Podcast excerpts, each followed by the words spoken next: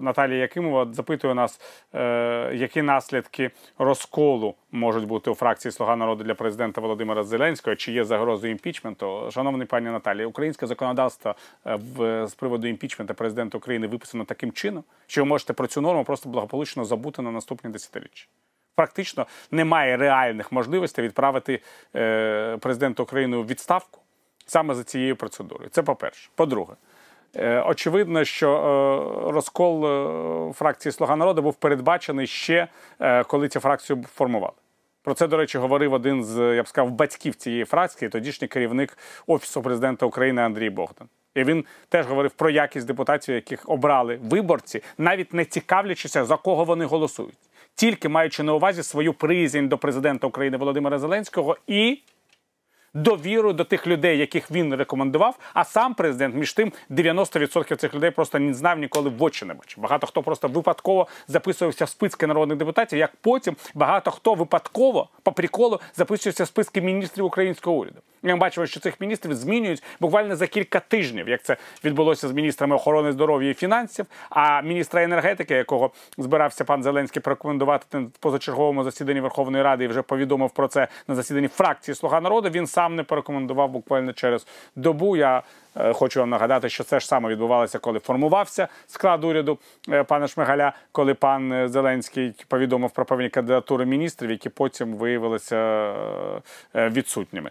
Так що цей розкол може мати досить серйозні наслідки, тому що весь час тепер фракції Слуга народу. А саме президенту, який зберігає контроль над частиною цієї фракції, доведеться вдаватися до ситуативних коаліцій з опозицією. І мені б хотілося, щоб це були б ті коаліції, про які ми говорили в цій програмі, з європейською солідарністю і голосом, можливо, там з батьківщиною, коли не буде таких от принципових розбіжностей, а не з ОПЗЖ. Тому що ми розуміємо, що ситуативна коаліція з ОПЗЖ це не коаліція на користь України. Є дзвінок у нас. е, Послухаємо. Вітаю вас. Алло, добрый вечер. Добрий вечір. Виталий, вот бывшего премьера Гончарука отправили в отставку после того, как он заявил, что у Зеленского туман в голове и основа экономики монетарной политики ему нужно объяснять на примере салата оливье для большей наглядности и понимания. Скажите, пожалуйста, Виталий, как вы думаете, а на примере какого блюда Ермаку вместе с Зеленским можно объяснить что создание консу- консультативной группы из представителей так называемого ОРДЛО, с которыми Украина должна вести переговоры, это сдача национальных интересов и позиции Украины в переговорном процессе. Поскольку переводит войну, которую развязала Россия, во внутренний гражданский конфликт. И вывод России из-под санкций, так как она в результате этого переходит из статуса участника этой войны в статус миротворца, так же как и Франция с Германией. И откуда у Ермака 3 миллиона на покупку дорогостоящего Мерседеса после встречи с Козыком? Может, стоит над этим задуматься нашим правоохранительным органам, которых мы посоздавали для борьбы с коррупцией? Как вы думаете? Я вам маю сказати, що е, як і ви, я дещо здивований тим, що керівник офісу президента продовжує триматися за ідею е, створення консультативної ради, тому що я вважаю, що сама ця ідея. Вона не стільки переводить цю Росію у статус посередника, скільки ще й е, по суті робить перший шаг крок до легітимізації тих структур, які були російськими окупантами створені на території Донецької та Луганської області. Тому що саме рішення про формування консультативної ради це був перший документ, під яким представники окупаційних адміністрацій поставили свої підписи як представники е, окремих районів Донецької і Луганської області. Я продовжую наполягати на тому, що ці люди не представляють населення Донецької і Луганської областей. Так, вони є фактичною владою на цій території, тому що вони призначені окупантом. Як скажімо, прем'єр-міністр Норвегії Квіслінг після окупації Норвегії е, гітлерівськими військами був призначений на свою посаду Адольфом Гітлером. Однак його не обирали норвежці. Він не мав мандату від норвежського народу. І так само пан Пушилін і пан Пасічник вони призначені на свої посади за згодою пана Путіна, як пан Квіслінг був призначений за згодою пана Гітлера. Але вони не мають мандату від українського народу, від населення Донецької і Луганської областей. На окупованих територіях Донецької і Луганської областей з 2014 року не відбувалося ніяких чесних виборів, які б визнавалися міжнародним співтовариством і які б відповідали українському законодавству. Таким чином, всі люди, які працюють сьогодні у владних структурах окремих районів Донецької і Луганської областей, не є представниками населення Донецької і Луганської областей. І якщо вони підписують якісь документи з представниками легітимної української влади як представники цього населення, то таким чином Україна погоджується з російським уявленням про конфлікт. Вона погоджується з тим, що представники окупаційних е, органів влади є е, по суті людьми, які представляють це населення. Це перша головна проблема документу, який був парафований керівником офісу президента Росії Андрієм Єрмаком і заступником керівника адміністрації президента Росії Дмитром Козаком. І дійсно, це, це перший крок до перетворення цього конфлікту на внутрішньоукраїнський з реальної війни між Україною і Росією, яка точиться з 2014 року. Однак я хотів би вам звернути на вашу увагу ще на один важливий аспект цієї історії. Я взагалі не думаю, що зараз на часі говорити про якусь консультативну раду і якесь регулювання. За рішенням російського керівництва, я про це весь час нагадую, не втомлююсь нагадувати. Лінія розмежування між, Доне... між Україною, вільною території України, і Донецької і Луганської областями, окупованої території України, закрита наглухо. А от е, окупована Росією ділянка українсько-російського кордону відкрита для громадян України, які можуть перетинати цей кордон. Тільки вони, більше ніхто мешканці окремих районів. Таким чином вже відбулася фактична анексія Донбасу. Я не розумію, чому українське керівництво не помічає цього очевидного факту, і чому не було жодного жодного реак, жодної реакції української сторони на це кричуще рішення Кремля. Адже було це було спеціальне рішення, яке змінювало відповідне рішення російського уряду з приводу закриття кордонів під час коронавірусу. Ще є у нас один дзвінок, будь ласка. Алло, Так, слухаю вас. е, добрий вечір. Е, це Віталій Кіроградщина. Е, пане Порніков, ви є е, публічна людина, і я хотів би, щоб ви запитали наших керівників, президента, наших депутатів, коли вони перестануть брехати про медицину. Вже противно слухати їх. Немає нічого забезпеченого абсолютно. В селі, якщо взяти в будь-якому медпункті, там миш повіситься. Там навіть нема пілюлі від головної болі. От я вже не говорю районні центри, обласні центри. Це кошмар якийсь. А вони брешуть, що там сотні тисяч з того того привезли там десь. Бог його знає. Нічого цього нема. Не треба тої брехні і не треба лякати людей так безкінечно. Хай не так. І друге. Чують, питання пан таке. Віталію, ми проводимо ці ефіри для Так. того, щоб звертати в тому числі увагу влади на проблеми е, української медицини. Але я вважаю, що ми маємо лякати людей, тому що якщо люди не злякаються, не перестануть бути вдома, не будуть е, погоджуватися з Ні, ні, ні, карантином. ну, ну не до такої степені. Бачите як. Вони Па- е, Пане Віталію, маленькі на це. міста і села, в яких розпочнеться епідемія коронавірусу, можуть стати суцільними цвинтарями для людей похилого віку. Це те, що ми бачимо в Італії, Іспанії і Франції. І люди, які живуть у маленьких містечках і селищах, вони вже починають розуміти, що таке. Оця епідемія. Зараз, як ви знаєте, закрите місто Кам'янка на Черкащині. Це місто, де народилися мої рідні. Я стежу за тим, що там відбувається. Там відбувається зараз справжня епідемі- епідеміологічна катастрофа, яку можна порівняти з аналогічними катастрофами в італійських е, регіонах. І на щастя, там ще немає смертей, але потрібно все зробити, щоб витримати карантин. Ні, я, вважаю, те, я так, це що- добре розумію, але справа в тому, що бачите, вони як. Е, потрібно і те, і друге. Бачите, грошей немає, там, коштів немає. От. Як немає? Вони ж замовкли, щоб, наприклад, свої пенсії і чи свої зарплати оці, е, значить, зменшити до мінімума. От тобі і все. Не треба нам міжнародний цей валютний фонд. Я вас хочу переконати, що навіть якщо вони не зменшать свої зарплати до мінімуму, грошей для того, щоб підтримати українське населення, не вистачить. Люди, які вважають, що нам не потрібний міжнародний валютний фонд, пане Віталій, не розуміють простої е, речі. Україна не заробляє сама на себе. Український народ не заробляє сам на себе. Виживання українського народу, української держави повністю залежить від допомоги міжнародних фінансових інституцій. І це треба просто розуміти. Це неприємно чути. Як дитині неприємно чути в сім'ї, що вона не заробляє. Але люди, які мають мене дивитися і слухати, мають це зрозуміти, що вони живуть в державі, не здатні себе забезпечити. Це результат зволікання з реформами з 1991 року.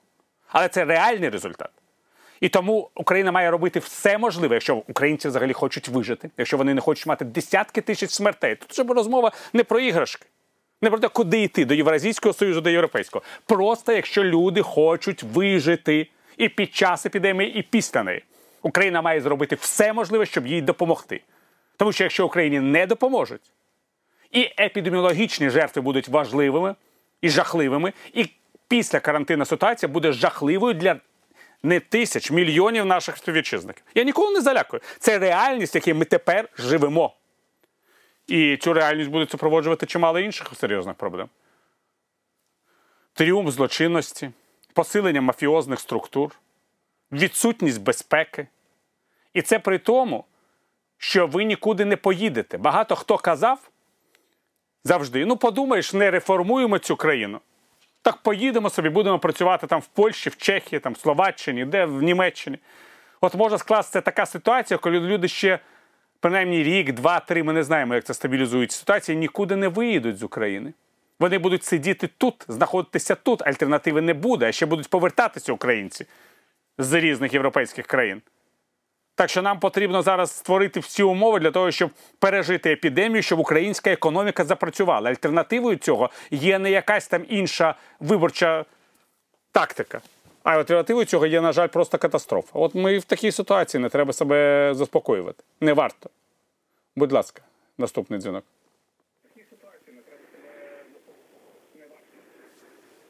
Будь ласка. Товарищ Портников, Да, я слухаю. здравствуйте. Здравствуйте. Вітаю. Товарищ Портников, Я не товариш, я пан. я хочу про коронавирус поговорить. Будь ласка, будь ласка. Ви можете навіть російською мовою до мене звертатися, але ви можете тоді назвіть мене, будь ласка, господином. Меня зовут Загорулько Игорь. Як? Алло. Загорулько Игорь. Вот. Я не почув, але будь ласка, ну будь ласка. Я, я звоню с города Сумы. Загорулько Игорь. Вот. Да, від, від, почув, пане Ігорі, будь ласка, говоріть, тільки коротко. Э, Значит, э, решение вопроса коронавируса. Алло. Так, так, будь Алло. ласка. Вы меня слышите? Чую, так, е, вирішення питання коронавірусу. Я маю сказати вам, як Е. вирішити питання коронавірусу? Не, нет, э, я вам говорю, э, зме, змеиный яд. Алло. Ну. Немає на зв'язку, на жаль, напевно, нам телефонував шановний е, глядач, який знає, як вирішити питання коронавірусу. Багато як людей, які знають, як це вирішити, але не багато людей, які знають, як повернути життя тим, кого вже немає, як захистити тих, хто зараз є в зоні найбільшого ризику. От. Е... Є у нас наступний дзвінок.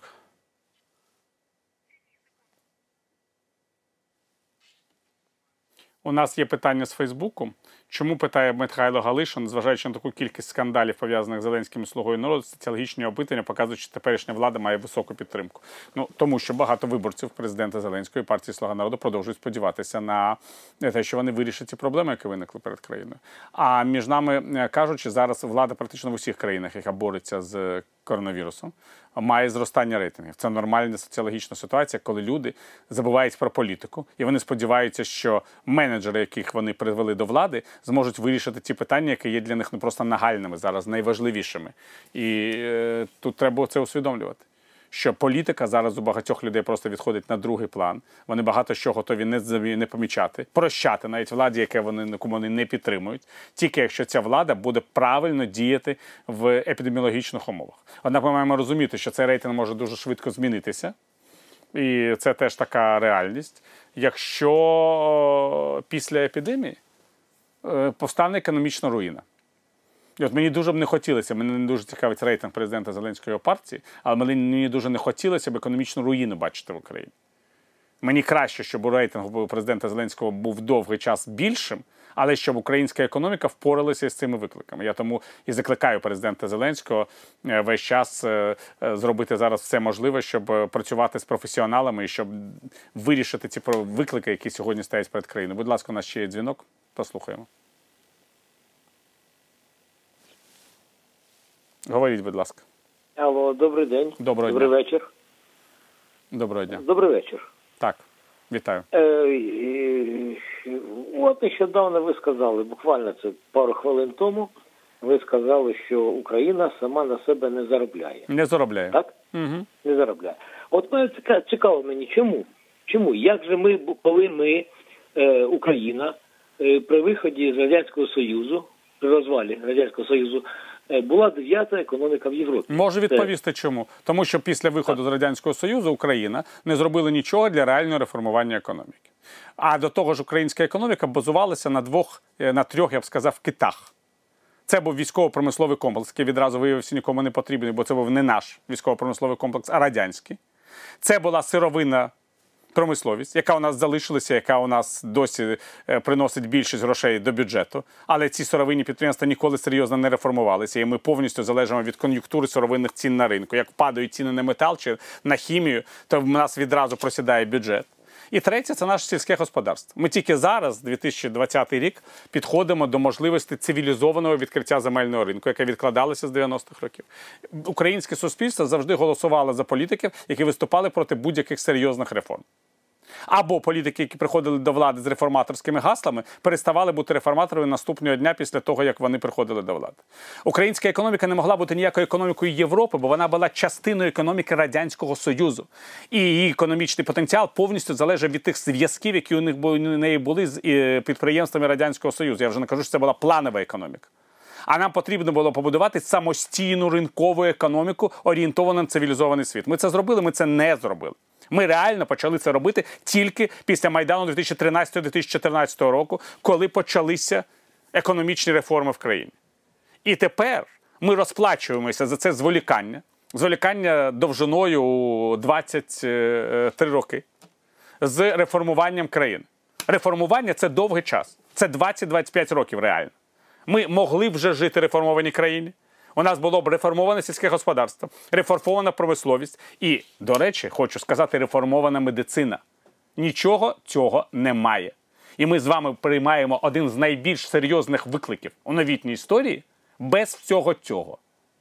Так що я хочу нам щиро побажати, щоб ми ці випробування пройшли гідно, пройшли, дякуючи і зусиллям держави, зусиллям урядовців і парламентарів, з якими ми говорили в цій програмі, і, звичайно, зусиллям суспільства, яке, як часто буває, в цей складний момент мобілізується і здатне допомогти саме собі. Але я хочу щиро закликати вас, шановні глядачі, бути розважливими, дивитися нас вдома, усвідомити можливість соціальної дистанції, усвідомити важливість самоізоляції і думати про те, як вижити в цей скрутний час разом із своїми друзями, сусідами, партнерами по бізнесу, як допомогти людям, які не можуть собі допомогти. Це все дуже важливі речі, про які вже сьогодні потрібно думати. Не тільки як не захворіти, а й ще про те, як вижити в умовах цього виклику. Я щиро бажаю вам здоров'я і успіху в цих роздумах, е, шановні глядачі. І до наступних зустрічей. Хай щастить.